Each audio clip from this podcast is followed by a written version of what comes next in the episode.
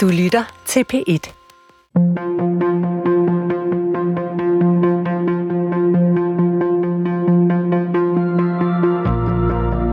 Hvad kan vi bruge en næsten 2.000 år gammel samling tekster til?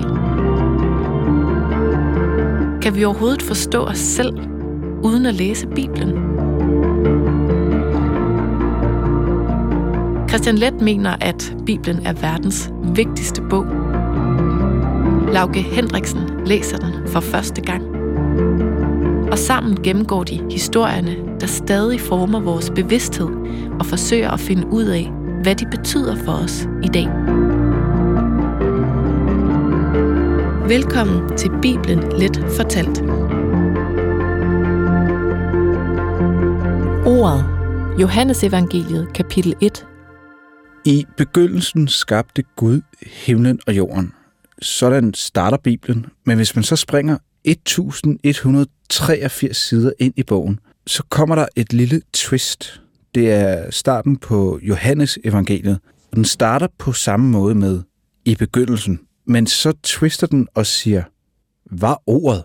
Christian, altså, hvad nu er det for noget? Ja, det er øh, altså en mystisk tekst, der åbner Johannes evangeliet, som virker til at være et infodump, altså en slags lille kerne af filosofi og nogle helt nye tanker, blandet fra græsk filosofi, der pludselig dukker op i Bibelen.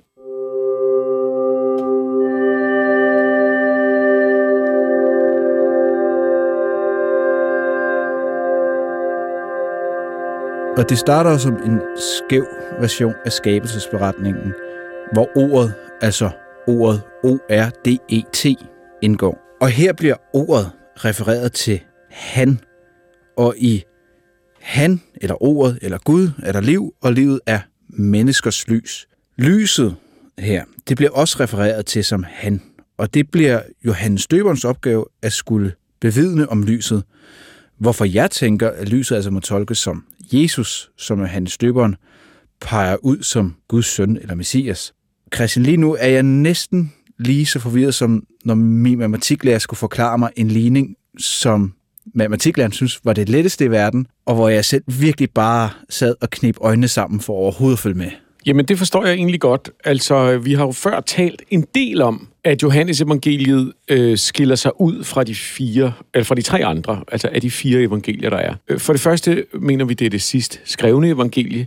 Der er et, et par ting, som det, det låner fra de andre, eller gengiver, som, som, som vi kan se, den er enige, men den har grundlæggende en helt anden tone øh, hvor, hvor Jesus omtaler sig selv aktivt som Guds søn og som Messias og som Gud endda, eller laver lighedstegn mellem sig selv og Gud. Det har vi brugt meget tid på, at det er Jesus sådan lidt mere, hvad kan man sige, kredsen med i de andre evangelier. Mm. Og så er det også, som jeg også har sagt før, øh, tonen i Johannes evangeliet taler til Jesu følgere og dem, der kommer efter, mere end de taler til hans samtid. Så, så her er Jesus sprunget ud af skabet og er Guds søn og Messias osv. Ja, og ikke bare det, han er også meget bevidst om, at hans følgere står over for nogle specielle udfordringer, og han taler til dem om, hvordan de skal tale til andre mennesker, og altså hvor de andre virkelig forholder sig til en, en samtid i Israel, så er øh, Johannes evangeliet, det vender vi tilbage til i, denne her, i det her program, decideret optaget af, at det ikke er jødisk. Hmm. Nogle mener, at det er skrevet i et andet miljø. Man kalder det simpelthen et Johannes-miljø. Der er så også tre breve i det nye evangelie, som skulle være fra Johannes, og så er der Johannes åbenbaring. Og selvom man mener, at de nok er skrevet af i hvert fald to forskellige forfattere, de her tekster, hvis ikke det er tre forskellige forfattere, så er det som sagt sådan post-jødisk virkelighed, de forholder sig til. Og så er der også nogle helt andre idéer og de her nye idéer, det er så derfor, vi, vi, vi, vi så starter med den her åbning på Johannes evangeliet. Der får vi denne her vilde idé om ordet, eller logos, som det hedder på græsk. Ordet, der bliver til mm. kød. Og det er vidderligt ret langt fra ideen om Davids efterkommer og en, en jødisk konge og sådan den, det, det, vi har hørt om Messias indtil videre, som ligesom er ham, der sådan en eller anden fuldbyrdelse af en jødisk profeti. Man mener, når man kigger på den her tekst, at den her prolog, vi sidder og læser i dag, oprindeligt ikke har været en del af Johannes evangeliet, men ligesom er blevet inkorporeret af forfatteren. Og det, det mener man blandt andet, fordi at der ikke altså i resten af Johannes evangeliet, selvom det skiller sig ud, der taler man ikke om logos. Der taler man ikke om ordet. Og man har ikke den her, det er sådan ret filosofisk, mystisk tekst på en eller anden måde, der ikke rigtig minder om noget andet. Så, så det virker som om, at forfatteren har lagt det her ind i starten, fordi det forklarer noget, et, et grundkoncept, som er det her med ordet, der bliver til kød, og, og ordet var Gud, og han var i begyndelsen hos Gud. Det har vi også talt om før, at her er det meget klart, at det, som er Jesus, hvad end det er, det var der før øh, verden blev skabt. Altså, det vil sige, mm. hvor vi jo før har snakket om, at i de andre evangelier, der kan man diskutere, om Jesus bliver Messias i det, han bliver døbt, eller om han bliver til i det, han øh, bliver undfanget i øh, øh, Marias mave. Øh, men her får vi at vide, nej, nej, nej, nej. Øh, det, vi taler om, det er noget, der har været der altid. Så der er en masse ting, der ligesom bliver introduceret her, der virkelig skiller sig ud, og faktisk er endt med at blive ret fundamentale i kristendommen.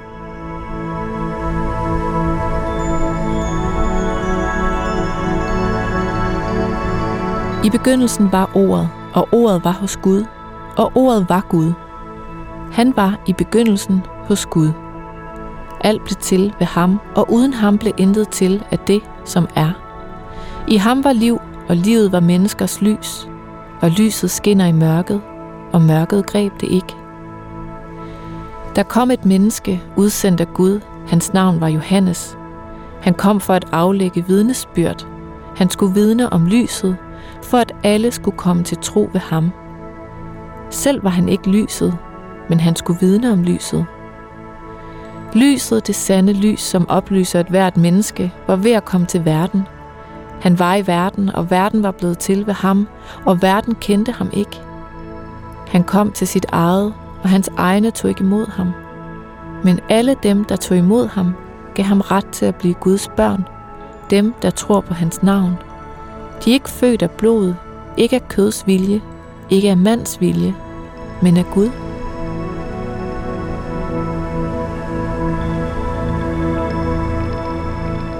Men, men du siger, det er oversat fra logos, altså vi har det danske ord, ordet, mm. så, så kommer det fra logos, øh, logos hedder ja. det.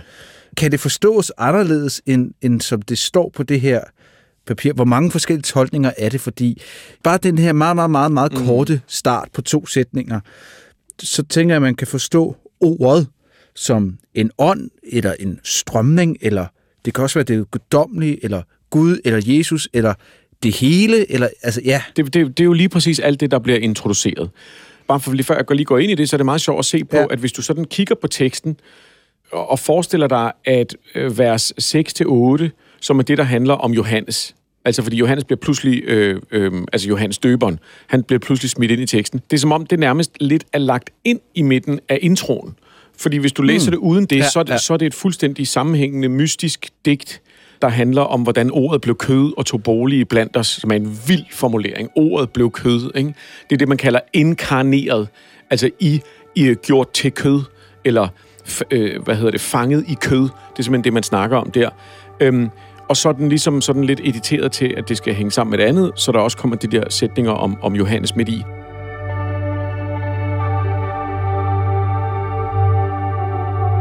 Dette er Johannes vidnesbyrd, da jøderne fra Jerusalem sendte præster og levitter ud til ham for at spørge ham, Hvem er du? Der bekendte han og benægtede ikke. Han bekendte, Jeg er ikke Kristus. Hvad er du da? spurgte de ham. Er du Elias? Det er jeg ikke, svarede han. Er du profeten? Nej, svarede han. Så sagde de til ham, Hvem er du da? Vi skal have svar med til dem, der har sendt os. Hvad siger du om dig selv? Han svarede, Jeg er den, der råber i ørkenen. Jævn Herrens vej, som profeten Esajas har sagt. Næste dag så han Jesus komme hen imod sig og sagde, Se, der er Guds lam, som bærer verdens synd. Det er om ham, jeg har sagt, efter mig kommer der en mand, som er kommet forud for mig, for han var til før mig. Jeg kendte ham ikke, men for at han skal åbenbares for Israel. Derfor er jeg kommet og døber med vand. Og Johannes vidnede, jeg så ånden dale ned fra himlen som en due, og den blev over ham. Jeg kendte ham ikke, men han, som har sendt mig for at døbe med vand, han sagde til mig, Det er ham, du ser ånden dale ned over og blive over, der døber med heligånden. Jeg har set det, og jeg har aflagt det vidnesbyrd, at han er Guds søn.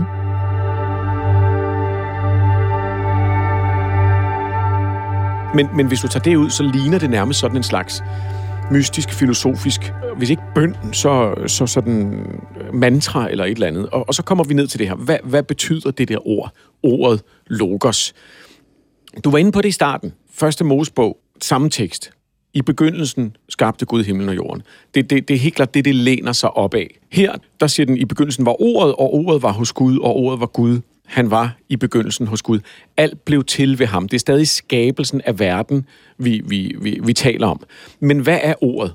Jamen, i græsk øh, filosofi, så er logos-begrebet et, et fornuftsbegreb, eller det betyder tanke. Det er også der ordet logik kommer af, og logisk, mm. øh, altså når noget er, er, er, giver mening, kan man sige. Det, det er sådan en idé, øh, som bliver udviklet i græsk filosofi, hvor man taler om forskellen på idéplanet, imaginær, øh, øh, idealistisk, uvirkelig ting, hvor alt findes i deres idé, og så at det bliver til noget i virkeligheden. Det, der har været imellem den verden og denne her verden, altså denne her meget, meget fysiske verden, det, der gør, at alle uler ligner uler, at alle mennesker ligner mennesker, at det er nærmest som om, der er en tegning, som en, en skitse, en arkitekttegning, som bliver reproduceret igen og igen. Forstår du, hvad jeg mener, den tanke? Men, men er det ikke bare naturlov? Altså, er det ikke Jo, men- den måde, vi, vi forstår naturen på? Jo, jo, det kunne du sige. Altså man kan sige, i den græske filosofi, så, så, så siger man, hvordan kan det være, at naturen bliver ved med at reproducere konkrete versioner af noget, noget ideelt. Den overgang, det bliver til på grund af den her logos-idé, altså den her fornuftsidé, der styrer naturen på en eller anden måde. Det, det minder os om noget, vi har talt en lille smule om før, som var øh, Sofia-begrebet. Det betyder visdom på græsk også. Og det er noget, vi har set i det gamle testamente. Der er øh, tekster om visdomsbegrebet, hvor visdommen altså bliver tiltalt som en, en, en kvindelig øh, instans, og øh, er med Gud, mens han skaber verden. Det er lidt den samme idé, som er, at hvis Gud er et helt andet sted, og slet ikke er en del af den her verden, fordi han er perfekt, du kan ikke engang se ham, så falder du om kul. Hvordan interagerer han så med den her verden? Jamen det gør han ved, at han har en mellemleder, kan man sige. En, en, øh, han har en, en lang pind, en lang pind, han bruger til at, at, at rage rundt i det, som er materien. Og den pind, det er visdommen, eller her bliver det så logos, fornuften. Altså det vil sige, det er som om, det er et stadie mellem den utilnærmelige Gud og den meget, meget tilnærmelige virkelighed. Fordi vi har den her forklaring af, hvordan det kan være, at noget så perfekt som Gud skaber noget så uperfekt som os, kan man sige. Og, og i alt det her, der er Johannes Døberen bare et redskab. Det er derfor, det bliver lagt, tror jeg, i midten af Bibelen, for du kan ikke smide det ind midt i en dialog. Pludselig er der en, der begynder at snakke om logos, og ordet bliver kød. Så de bliver nødt til at lægge det mm. i starten. Det er nærmest sådan en slags... Før vi går i gang med denne her opskrift, så skal du vide, det er kager, vi bager. Og kager skal være søde, og man spiser dem til jul. Så, så det vil sige, det vi har at gøre med her, det er et forsøg på at forklare et elgammelt problem, som er, hvordan kan noget guddommeligt og perfekt skabe en verden, som er som den er lige nu.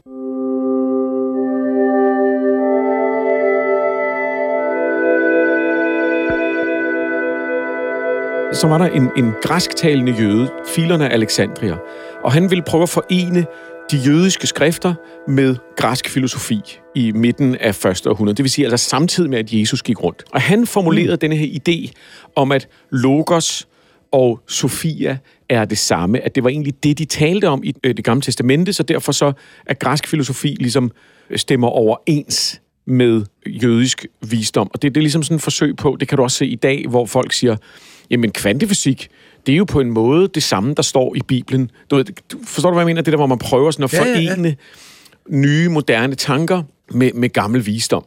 Så, så hvis du forestiller dig denne her idé om en arkitekts plan, eller en bog med, som du siger, naturlove, det er det, som Filon han så tolker som Guds tanker, og her er det logos, hans fornuft. Og de tanker, den her logos, den gennemstrømmer verden, og det er den, der får verden til at give mening, men den er samtidig en forlængelse af Gud. Et andet ord, han mener, som også er det samme, det er engel. Altså, at, at det her er at, at se på det som en slags ånd, eller det er Guds ånd, eller engel. Vi har jo tit hørt om, hvordan Guds engel i det gamle testamente nærmest er den samme som Gud. Ja, ja, ja. Og det er så det, fileren han siger, jamen det er det, de mener. Det er simpelthen det, der er hele grundpointen i det her. Det er, at når Gud skal operere i verden, så er det gennem logos. Og pludselig, hvis vi så vender tilbage til teksten, så får det jo en helt anden betydning. Hvis vi nu siger, læser det op med det, vi lige har talt om. I begyndelsen var ordet, det forstår vi nu, ja, helt klart. Hmm. Og ordet var hos Gud, og ordet ja. var Gud. Nå ja, det, var, det er ja. alle ting på én gang. Det er hans, det er ja, hans ja, ja. aktive øh, fornuft. Han var i begyndelsen hos Gud, og derfor bliver ordet til han, fordi at ordet blev kød og tog bolig i blandt os, og vi så hans herlighed. Så det, der sker med Jesus, mm. skriver Johannes evangeliet pludselig frem her, er noget fuldstændig historisk unikt, som er, at ordet, der altid har været der, pludselig hos Jesus bliver til et menneske, bliver til kød og blod. Så Jesus er Guds logos som menneske. Okay, så, så vi har Gud. Mm-hmm. Så har vi, at logos eller ordet er, er Gud, men det er også en forlængelse af Gud. Og så lige pludselig så sker der, at, at vi også har Jesus som er, er, er menneske, men, men også af Gud, Aha, fordi... der var det. Det, det, det det, det handler om. Det handler om, altså det, der er det vilde, det er, Jesus er både Gud og menneske, men Gud er stadig mm. noget andet end Jesus. Det er jo den virkelig komplekse idé, man begynder at formulere her. Fordi vi, ja. vi, vi har diskuteret før, og, og de har diskuteret på det her tidspunkt, jamen hvad er Jesus så egentlig? Er han en stedfortræder? Er han en budbringer? Er han en profet? Er han en engel? Er han slet ikke et menneske? Er han Guds ånd forklædt som menneske? Det, som Johannes evangeliet slår fast her, det er, nej, nej, nej, nej, det er logos-ideen. Den er i verden, samtidig med den er en del af Gud, og her bliver den til kød.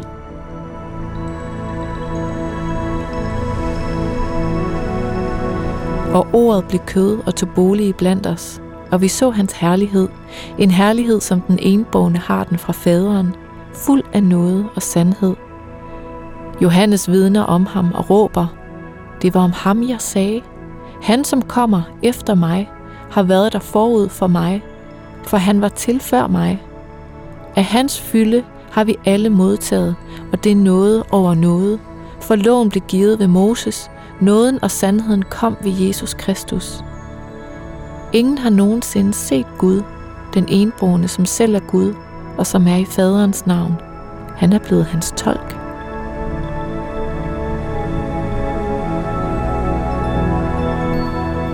Gud i sig selv er utilnærmelig. Han er perfekt i, i, i jødisk tradition. Der skriver du ikke engang hans navn. Du skriver, hvis du skriver det på dansk, skriver du G, streg, D, fordi at, at, at du kan ikke nærme dig ham. Det er det, Luther han senere siger, at vi kan ikke blive som Gud. Det er der ikke noget, der hedder. Fordi Gud er skjult, som han siger. Men samtidig er Jesus Gud i verden. Så hvordan søren får du det til at hænge sammen? Well, logos. Ordet. Så lad os fokusere på det her ordet, altså som en karakter. Ja. Og det der med, at det både bliver refereret som en han, og det er så fordi, det er Jesus. Det starter også med et stort O, så det er i hvert fald en en karakter, det er et navn. Det er også, altså de skulle måske have fundet på noget andet end ordet. Altså kunne, kunne man ikke twiste det lidt? Det er lidt svært Det lyder bedre på græsk. Logos lyder, lyder meget godt. Ja, det synes jeg også. Men altså, det starter som en karakter fra starten af. Altså, det, det, det er der fra starten af, og det er, altså, jeg læser det som en karakter, men, men, men kan man overhovedet det?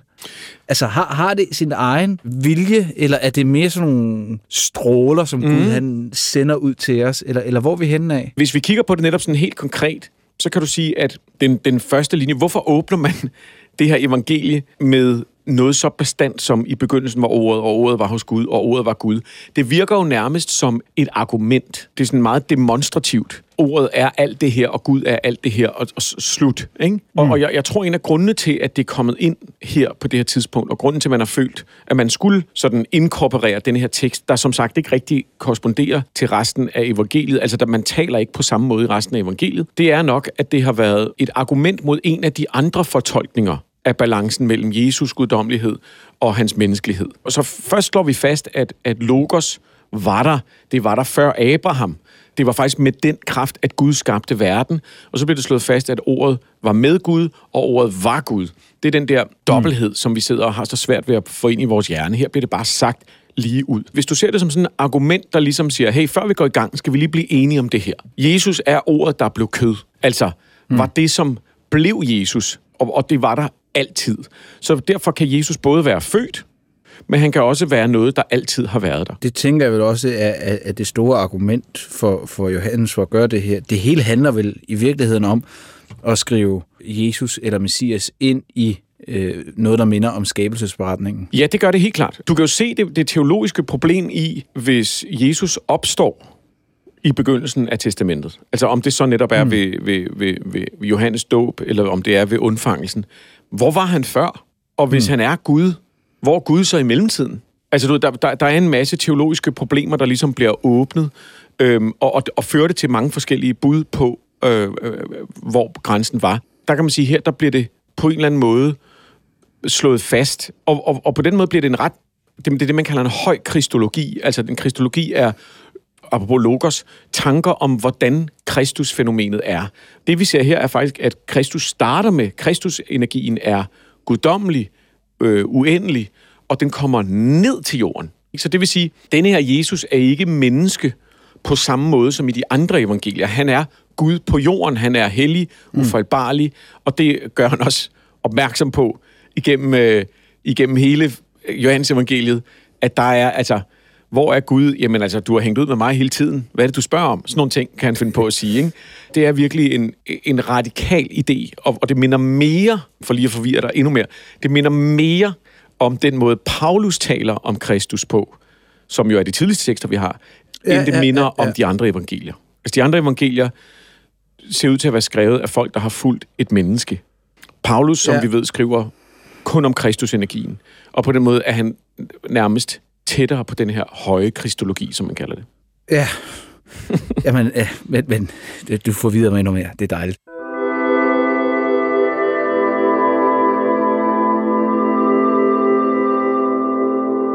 Altså, du, du nævnte i starten kvantefysik, og, og for mig er der sådan lidt... Altså, jeg kan sagtens se en, en matematisk ligning i det her, altså hvor du har sådan... Eller prøve at definere det som det, hvor du har ordet det lige med x, Gud det lige med y, x er lige med y. Mm. Men, men Johannes evangeliet, den twister den, så siger den, så kommer der også et sæt med ind i billedet, og det er lyset. Og så kommer der et øh, E, som er Jesus, og så hedder det hele X er lige med Y, er lige med Z, er lige med E. Og, og altså, så er vi nærmest over sådan noget Einsteins relativitetsteori, eller kvantefysikken, hvor det er sådan, øh, alt er lige med E, er lige med MC i anden. Men, men jeg synes bare, det er en sjov pointe, fordi jeg, jeg tror, for mig vil det være den samme tilgang, at jeg kommer heller aldrig til at forstå mm. relativitetsteorien, mig personligt, eller kvantefysikken. Nej.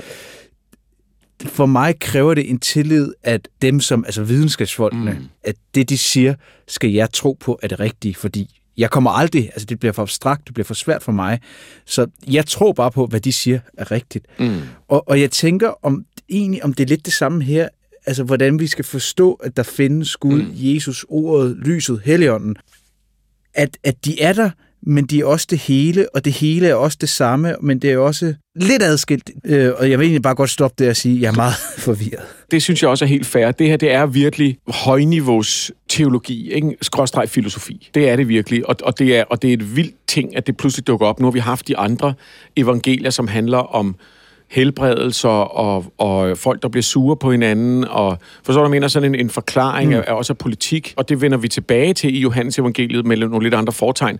Og pludselig er der det her, som jeg kaldte det i starten, sådan et dump, informationsdump. Og jeg tror igen, for at vende tilbage til det, jeg sagde før, at man skal se det som, at Johannes evangeliet, som sagt, er mere, altså nærmest decideret antijødisk, at det er ved at prøve at, at, at, at sætte nogle ting på plads, og det gør også denne her tekst polemisk. Altså, den, er, den skal ses som et argument, et indlæg i en ja. samtale. Altså, læg mærke til os ja. i vers 11 står der, han kom til sit eget, og hans egne tog ikke imod ham. Mm. Det handler om, at han er jøde, og han kom til jøderne, ah, og jøderne okay, tog ikke ja. imod ham. Det er ret tidligt, at man her siger, jamen, jøde, hvis jøderne modsætter sig repræsentationen af deres egen Gud, så afviser de jo faktisk Gud.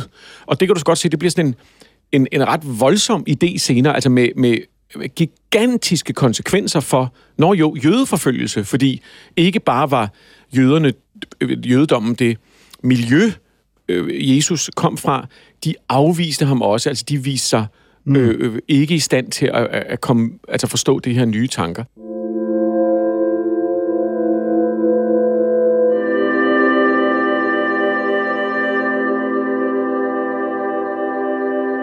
Jeg tror, formålet med det er at sætte nogle ting på plads.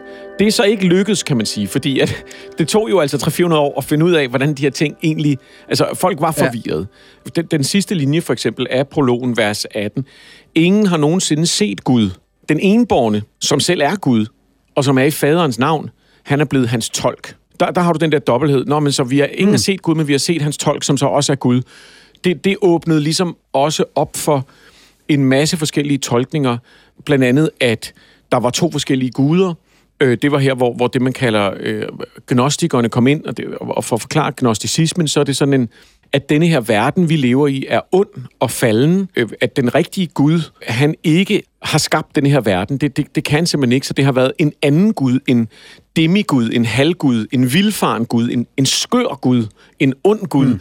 som har lavet den her verden og fanget guddommelige gnister, som, som er vores sjæle i materien.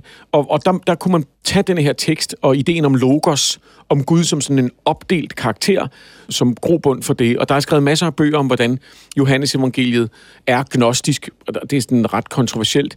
Men, men vi ved, at nogle af de her sekter, som altså også var på samme tidspunkt, de brugte de her idéer til simpelthen at, at, at gå et helt andet sted hen. Så man kan sige, motivet var nok at sætte nogle ting på plads med den her åbning. Men jeg tror, rigtig mange havde den reaktion, du også har, som er, hvad i alverden er det, I taler om? Altså, mm. det er nemmere at forholde sig til ideen om Jesus som en eller anden karakter, og så måske lægge selve grundspørgsmålet lidt til side. Altså, er han Gud, eller er han menneske, eller hvad er det for noget? Øh, han var tydeligvis hellig, og han var tydeligvis... Der er en masse budskaber og sådan noget her. Men, men, men, men formålet var nok at rydde op i det hele. Øh, så enkelt blev det ikke, kan man sige. Du siger, formålet var at rydde op. Mm. Men hvorfor? Jamen det... Fordi vi var i tvivl om hvad? Ja. Om, om Jesus var Gud, eller hvad? Ja, altså, det? simpelthen. simpelthen. Det sjove er, at, at, af de andre johanniske tekster, kan man sige, de her, altså Johannes breve og Johannes åbenbaring, den tekst, Johannes åbenbaring, som tydeligvis ikke er skrevet sammen forfatter, den har et meget enklere sprog og et mere primitivt græsk, det er faktisk første gang, vi ser begrebet, ordet. Der står i, i kapitel 19, øh, vers 13, at der kommer en rytter på en hvid hest, som hedder kongernes konge og herrenes herre, og Guds ord. Man kan måske forestille sig, at det har været nogle kristne dyrkere af Jesus som Kristus. Altså, de har abonneret på alle de nyeste tidsskrifter om, hvordan verden hænger sammen over for Grækenland, og de har virkelig været nede med den nyeste filosofi. Og de har sagt, jamen, hvordan kan det her lade sig gøre? Og så har der været det her begreb, som har givet fuldstændig mening, som er det her logos-begreb, som både er Guds øh, skaberkraft, hans fornuft, hans stedfortræder, hans engel, og pludselig når Jesus jo siger, jamen jeg er kind of Gud, men du ved, det er også min fader, så er det sådan, jamen det giver mening, hvis man ser det på den måde. Så, så, så måske kan man sige, at Johannes evangeliet og teksterne er kommet fra et miljø, hvor det har været de tanker, der har været i, i omløb. Nu ligger det så bare tilfældigvis som evangelie nummer 4 i en række, og, og introducerer nogle fuldstændig sindssyge idéer, altså sindssyge i forhold til dem, vi har før, og så giver det os de her problemer, som vi, er, vi, vi sidder med her. Og stadig prøve at løse i dag. Og stadig prøve at løse i dag, og så er det jo et fantastisk smukt stykke tekst. Altså det, det jo har en utrolig pondus over sig, når man læser det op. Ikke? I begyndelsen var ordet, og ordet var... Altså det lyder rigtigt. Det lyder som et stykke bibel, på en helt anden måde, end rigtig, rigtig mange tekster gør. Så det, så det er et meget smukt stykke tekst, der, der virkelig vil introducere nogle voldsomme idéer, og, som, og det er måske den vigtigste pointe. Det er de idéer, der er grundidéerne i dag, selvom at det her kan virke helt aftræret, når man sidder med de andre tekster, når vi har været så tæt på de andre evangelier, så er det jo sådan, at i dag er det sådan, man tænker på Jesus-begrebet. Get with me her. Det er også det mest fornuftige, at hvis det er Guds kraft, så må det have været der altid. Ellers kan det jo ikke være Guds kraft. Fordi, du ved, så, så begynder det at ikke at kunne hænge sammen. Så på en eller anden måde er det vildt nok, at det er denne her idé, der faktisk har sejret, kan man sige. Fra begyndelsen af evangelierne til slutningen. Næste måned begynder juletiden, og du kan glæde dig til, at Bibelen Let Fortalt går i gang med en måneds optravlen af, hvad juleevangeliet egentlig handler om. Hvad der rent faktisk står, og ikke mindst, hvordan det blev forstået dengang. Har du lyst til at høre tidligere udsendelser, kan du finde dem alle sammen inde i appen DR Lyd. Bibelen Let fortalt er klippet og tilrettelagt af Lauke Hendriksen og Christian Let fra Munk Studios. Redaktør er Hanne Butz Jørgensen, og jeg hedder Karen Strohrup.